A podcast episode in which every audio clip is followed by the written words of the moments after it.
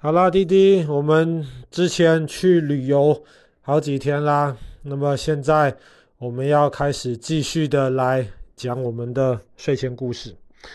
那么我们今天要讲的故事，爸爸不知道弟弟之前去不同的地方旅游的时候有没有看到过？有时候你会看到这个山，或是一个断崖，或者是一片的山壁。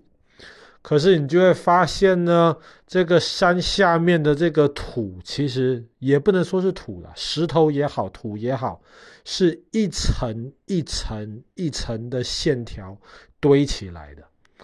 那么这个东西呢，叫做地层，就是地下面这个一层一层的样子，叫地层。那么我们今天要讲的这个故事呢，就跟地层有关系。但是在讲地层之前，爸爸不知道弟弟你有没有想过这个地是怎么来的？那我们之前比方说讲过火山爆发的时候，可能会从地底下喷出很多的这个熔岩，然后这个熔岩冷却掉了之后，就会形成地。那这个是一种地形成的一种方法，但是并不是。全部的地都是这样子形成的。那么，其实很久以前，不管是这个古希腊的这些哲学家也好，或者是后来中亚、中东这伊斯兰世界的这些科学家也好，或者是很久以前中国的科学家也好，就是很多人都很好奇，我们占的这个地是怎么来的。那么，在一千年前的时候呢，那个时候大概是在中国的宋朝。宋朝有一个非常厉害的一个人物，他是一个科学家，他是个政治家，你也可以说他是一个博物学家，就像是西方的这个亚里士多德或是达文西一样。那么，这个人叫做沈括。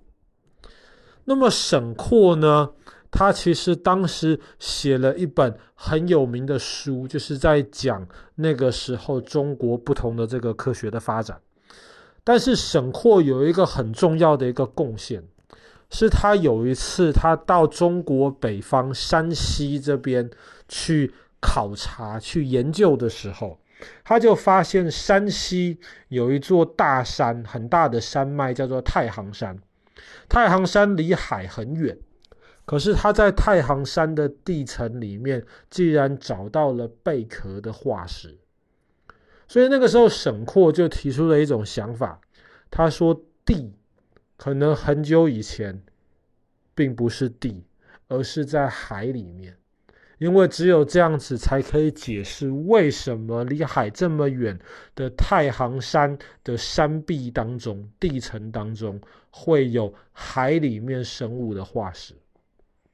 当然，这个是沈括当时的说法，他在他的书里面记下来了。但是呢，西方人其实并不知道沈括那个时候他的研究。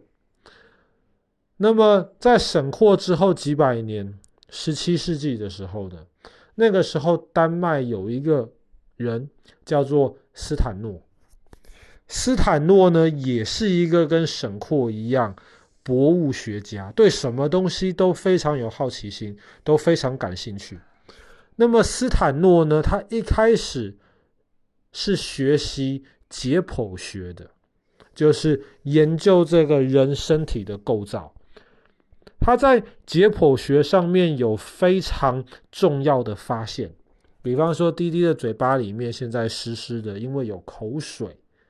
那么斯坦诺那个时候就发现，原来口水是在一个地方生产出来的，然后透过一条小小的管道，会送到我们牙齿、脸颊附近的一个地方。那么这条线呢，我们现在基本上就把它看过唾，是唾腺的一部分。叫做腮腺，那么腮腺的这根管子就叫做斯坦诺管，那么就是斯坦诺发现的。所以，因为这个斯坦诺管，它的名字在医学界当中是永远被记下来。但是呢，除了斯坦诺管之外，斯坦诺还有一个非常重要的一个发现，就是地层。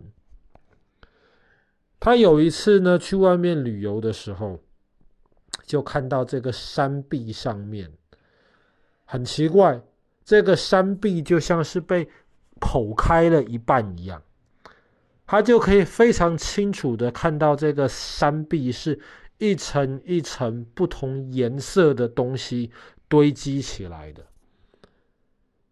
有一些是红色的，一条红色的线。那么上面可能是一条白色的线，上面可能又是一条黑色的线。斯坦诺当时就在想，为什么会有这不同颜色的线呢？可能是因为里面有不同的矿物。可是为什么这些不同的矿物堆积起来的这些地层看起来会这么整齐，这么有秩序？感觉起来。就好像是小朋友玩乐高，一条一条的堆积起来这个样子。所以后来斯坦诺他就提出了一个假设，他就说会不会这些地层是在不同的时间堆起来的？那么最上面的应该就是最新的地层。最下面的呢，应该就是最久、最老以前的地层。那么，在没有外面的力量的影响之下，什么叫外面的力量？比方说地震。那么有时候地震的力量很强大，它就会让一个地方的地层开始出现了扭曲，或者是比方说火山爆发，可能也会。带来一些类似的一些效果。那么，假设没有这些外在的力量影响之下的话呢？斯坦诺提出的假设就是地层是不同的时间形成的，越上面的越年轻，越下面的越古老。那么，这个讲法在我们今天听起来很理所当然啊。我们今天看这个地层的形成本来就是这个样子，但是斯坦诺是第一个提出这样子的想法的人。而且在他提出这个想法一开始还不太被人家接受，可是后来大家就觉得，哎，斯坦诺说的其实有道理。比方说，今天有一个地方火山爆发了，喷出来的火山灰，最后冷却下来，就会形成一层平平的地层。那么可能过了很久很久之后。开始不断的有这些风啊、雨呀、把其他地方的泥土或是沙子刮到这一块火山灰形成的地层上面。那么过了很久很久一段时间之后，你就会发现火山灰上面又形成了一片砂岩，另一种地层。那么火山灰通常很容易就会是黑色的，砂岩很容易看起来就会是土黄色的。所以，不同的地层就是这样子，在很长很长的时间之内，透过不同的方法堆积而成的。那么，斯坦诺关于地层的这个观察，或是关于地层形成的这个假设，其实非常非常的重要，因为后来的科学家就可以，比方说考古学家，在不同的地层里面挖化石。那么越上面的地层越年轻，越下面的地层越古老。那么同样的代表，越下面的地层里面挖出来的化石，肯定是更古老的生物留下来的嘛。越上面的地层挖出来的化石，肯定是更新的一些生物留存下来的。那么有些人呢，就开始把这个。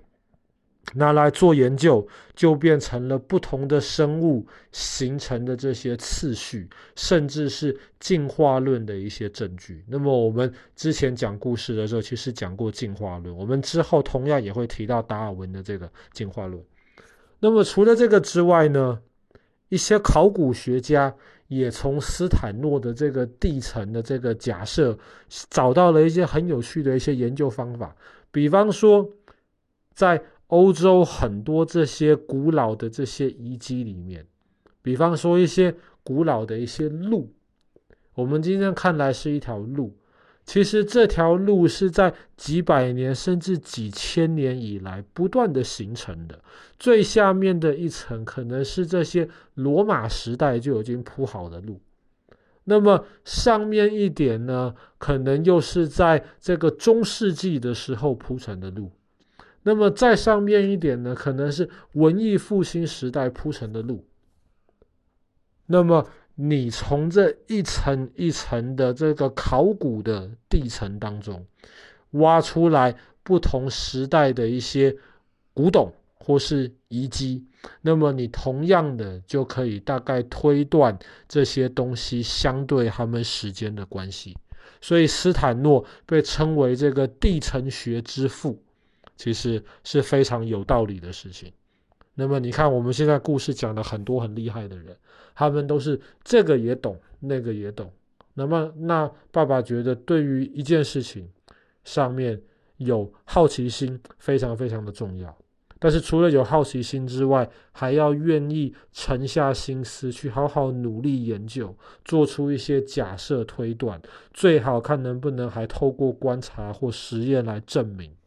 那么，如果能够做到的话呢，我们就都可以成为像斯坦诺或者是像沈括一样这一些非常可以说是有思想的一些人士。